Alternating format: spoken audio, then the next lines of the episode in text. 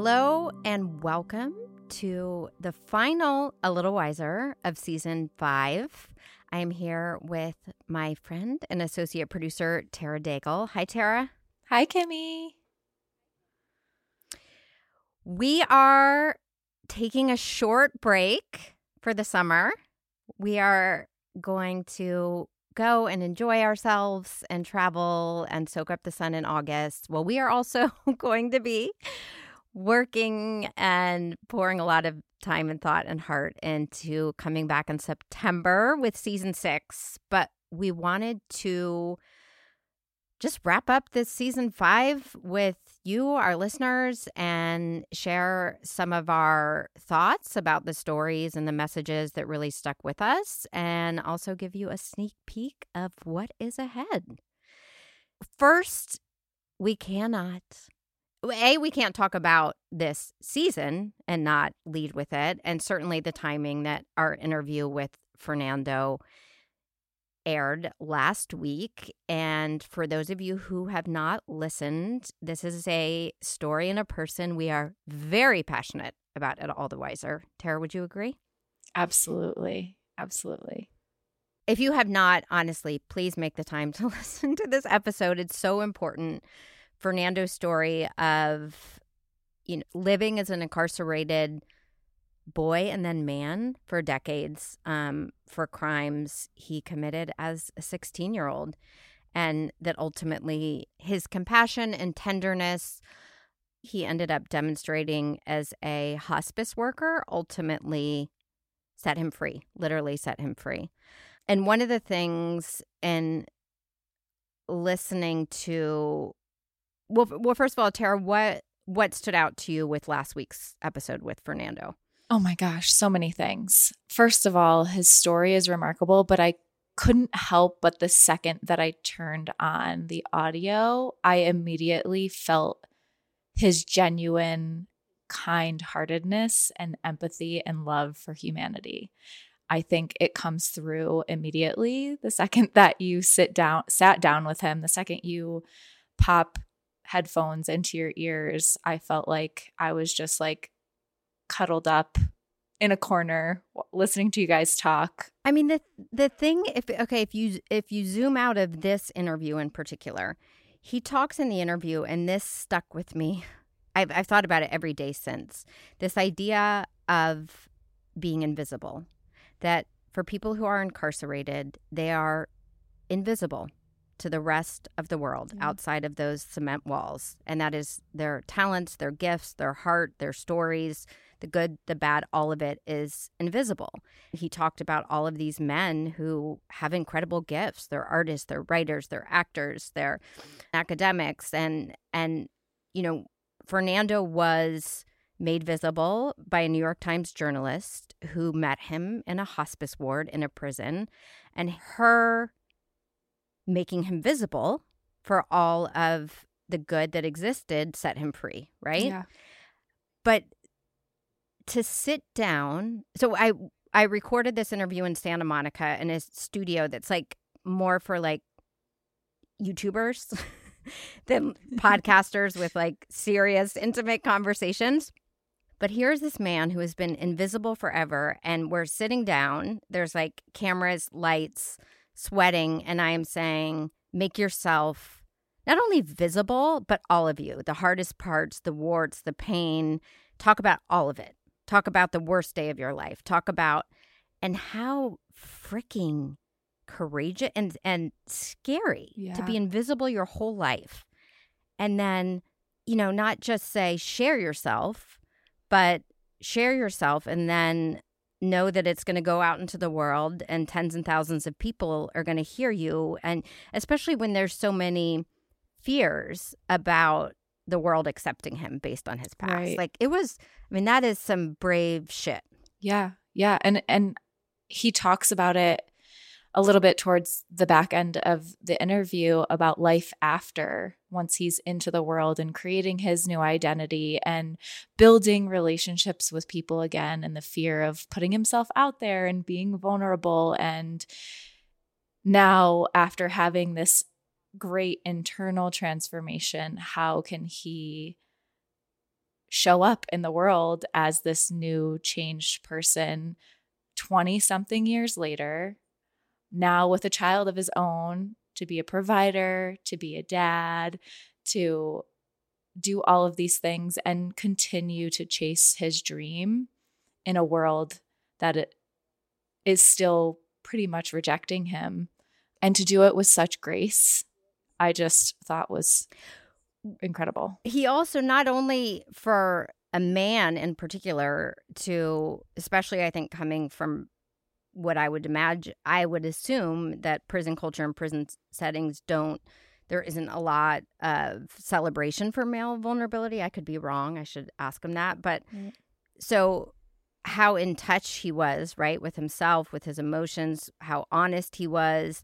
And then what he also said is that every time he opens his mouth, especially in a public setting or he walks into a room or he speaks, he knows that he is representing the men he left yeah. behind. So if he is articulate, if he is re- relatable, if if people can connect with him. So he's carrying that on his shoulders. It's just a lot. And I don't know. I, I mean, here we are in this studio and, and, oh my gosh, this moment. I brought my daughter, so she was off to the side and she's just so curious and compassionate and like it was great. Like she was off to the side listening and she had like waters for us. And the sound engineer who was operating the cameras and the video was a youngish, maybe 20s guy. And he had no idea who we were, what the show was about, what the subject matter was. And you could see he was probably going to be like, turn on the start recording and then like look at his phone, which a lot of people, and he was mesmerized, right? Yeah. And then Fernando took a break to have some water and take a breath. And he walked up and just said, I just want to thank you, brother. And they hugged. Oh. And he said, Can I just say thank you? And they like went in and he just said, Thank you so much, brother, to Fernando. And it was this youngish kid who was just absorbing this guy's story and his humanity. You were seeing in the flash like the impact of Fernando's story. Like it was happening real time. yeah. It was really cool. Yeah, that's to be to be in the room.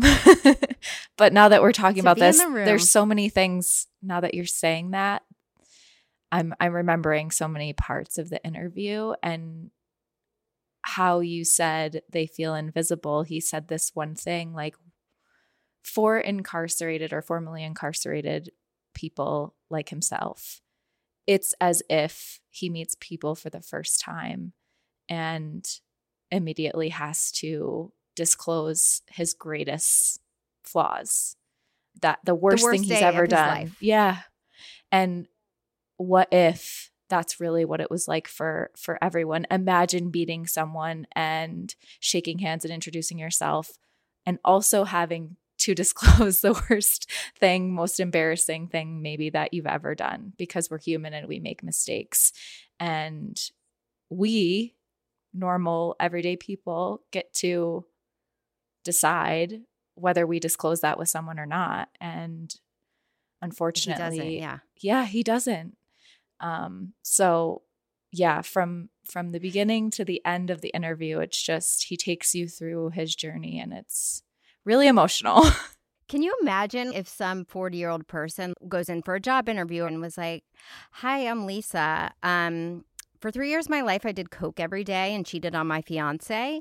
So I'm here for the, you know, right? Something she did when she was 18 right. or I don't know, whatever, 25. And here you are decades later. And every time you walk in a room, that is the starting place. Right. Yeah. I can't imagine. Crazy. Yeah. It's, I, I think how he illustrated that. And we're going to share highlight moment or a favorite episode. And I think it's fitting that we start with this one because I believe our whole team, this was really one of the stories that that stands out for us, not only in this season, but in the entirety of the podcast of one we're really proud to be play a part in sharing.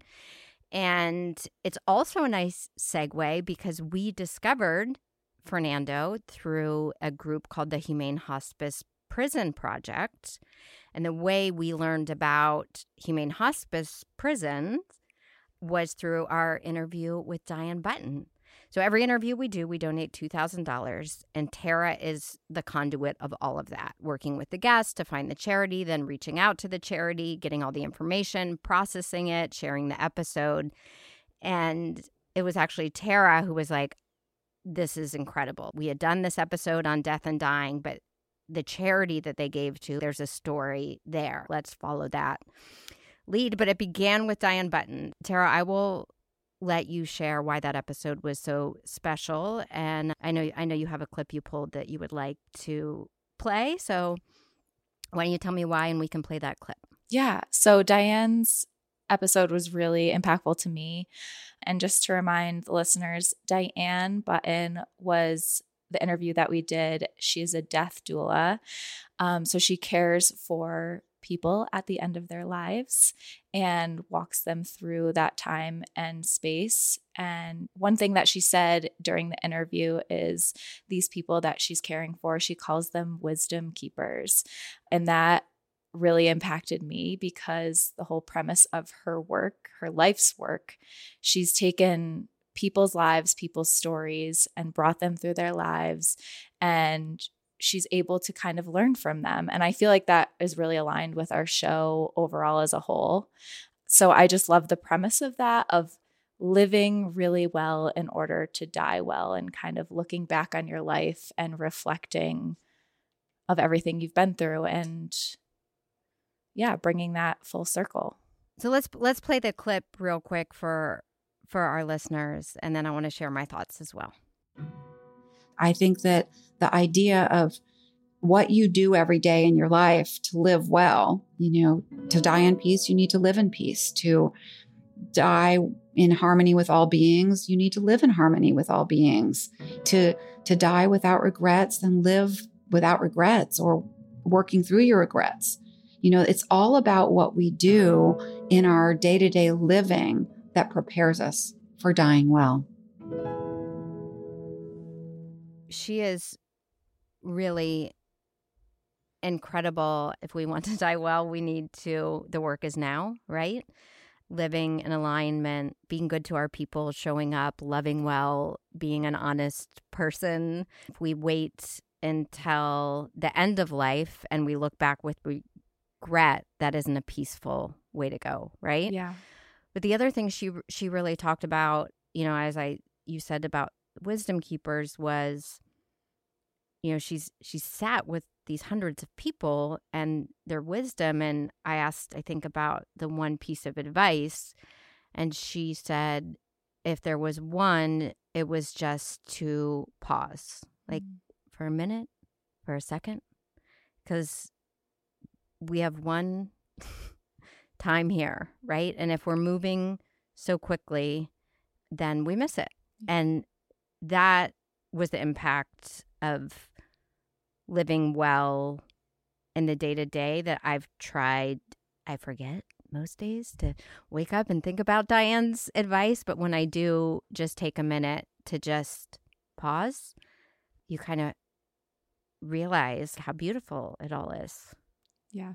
Yeah. And her story comes, of course, with layers, as does anyone's, but to be someone that has experienced so much life, you know, she's been through a ton herself and then to sit and walk alongside people at the end of their life and dedicate and devote your the rest of your life as your life's work to that it takes a really special person to be able to do that did you make any small changes as a result of that you know of getting to know diane and her work I would like to say I made some big, huge change, but honestly, I it was a really good reminder um, to live intentionally, to be really to live with care, you know, to always say the thing, not hold back. So I I I think of her and I think of her story and and her work and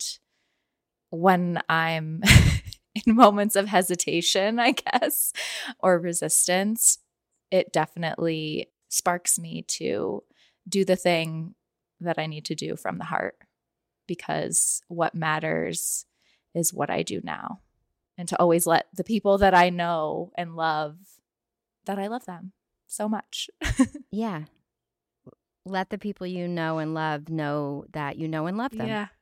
Not Yeah. and not just Yeah. and not just like wait for I think honestly to answer your question with a definitive answer is not waiting for the special moments to do that. Like don't just wait Yeah. for the birthdays, don't just wait for the holidays. Just have it be a Thursday afternoon that you send the text or the voice memo, which we're favorites of, that you're thinking of them, that they're special to you, that you love them. Just a small note, I think, really goes such a long way. I know it does for me.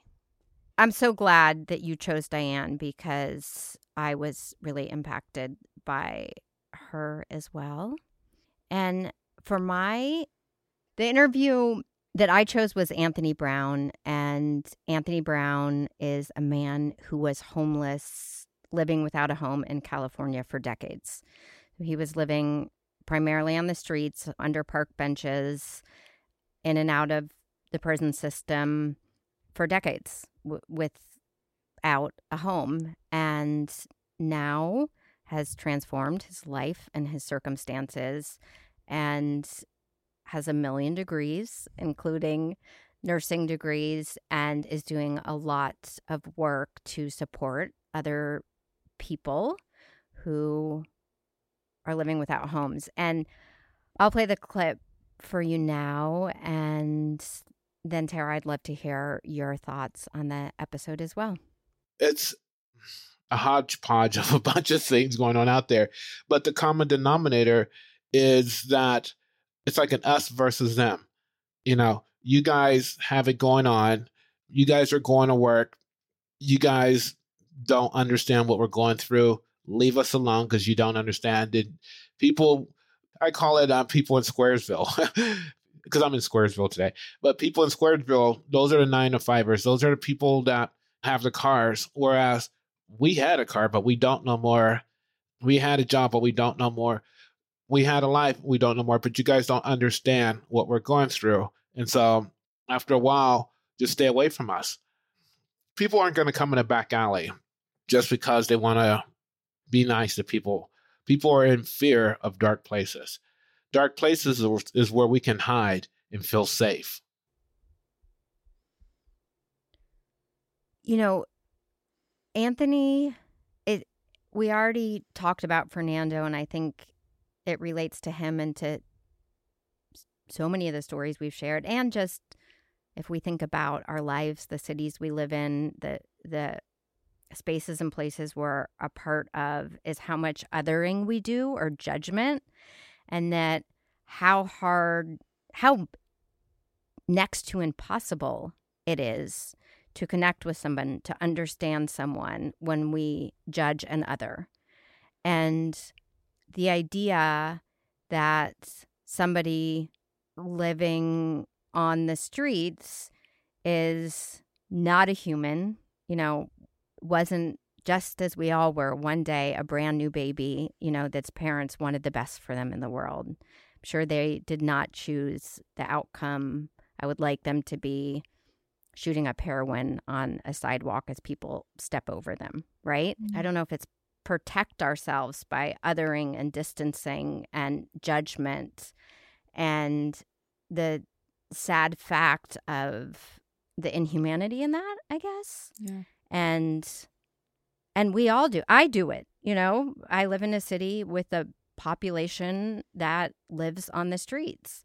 And you do you often you know cross the other way or is my kid safe and i don't know what the answer is but it seems that his call or suggestion that that perhaps just realizing we're all having a shared human experience is a nice beginning, right? To not so distance ourselves from that person. Yeah. Am I making any sense? Yeah, totally. No, totally. And it goes back to Fernando's point of invisibility. It's, you know, same but different in a different way because obviously people without a home are very visible in society. However, we treat them as if we don't see them. And that was one of the things that I took away the most probably from Anthony's episode because living in a city, it is very prevalent and very present. And as someone that wants to do something, even if it's a small thing, when he said, just treat us like we are a human and don't totally ignore us. All it takes is a hello sometimes. It's not even offering money or, quite frankly, caring for us, but just if you make eye contact with us, say hi, you know? And I think, am I getting emotional? I think You now in my day to day, I do make it a point to really be mindful of that and just treat people like they're people. Yeah, and it's as as hard and as simple and as powerful as that, right? And I have worked really hard to be more conscientious, especially in front of my kids, of how I interact with the world when things are very different, right? Our existence walking out of this, you know, great lunch and a great meal, and you walk out into the streets and somebody is shooting up drugs or, you know, half naked lying that's that's a real difference right Yeah. it's visible but to your point can is it possible to look someone in the eyes or if it's not and and can you take a moment and just close your eyes and say i wish them well like i wish them well or i wish them peace or i pray for them or I mean, you're not going to walk around Mother Teresa doing that with every person you encounter, but the more moments where we can acknowledge each other's humanity, acknowledge each other's suffering, and that it's and that we're all human. Like we should all be in this together. Mm-hmm. And yeah, so I I don't want to sound Pollyanna about it, but in those small moments where we can just do that, just look somebody in the eyes or just take a second to say, you know, I hope they get the help they need or I wish that for them or I'm yeah, he's eh, it made me think about all the subtle ways in which we distance and judge and other ourselves and all types of ways from other people. Yeah. So, Anthony, Diane, Fernando, and many other guests, we could go on and on. Yeah. So, we are taking off the month of August. Season six will be back the first week of September to start our fall with you. And a lot of people ask, I, I think at this point, hundreds of people have asked, Yeah. how do you find the stories? Like, everyone's like, what in the world? Like, how do you guys? And hopefully we make it look easy. What I will tell you is nothing about it is effing easy. It it is we do it a million different ways. We research, we YouTube, we read, we ask people, we ask our guests, we call charities, we call organizations, we call institutions. Sometimes we call- TikTok. Sometimes we I'm going to call it it's strategic stalking. I'm like, okay, you sneak in his DM on Insta. I'm going to just ca- casually email the publicist and pretend that we didn't sneak in his DM on Insta. When we want to tell a story, we want to bring that story to you. Yeah. So sometimes it's luck.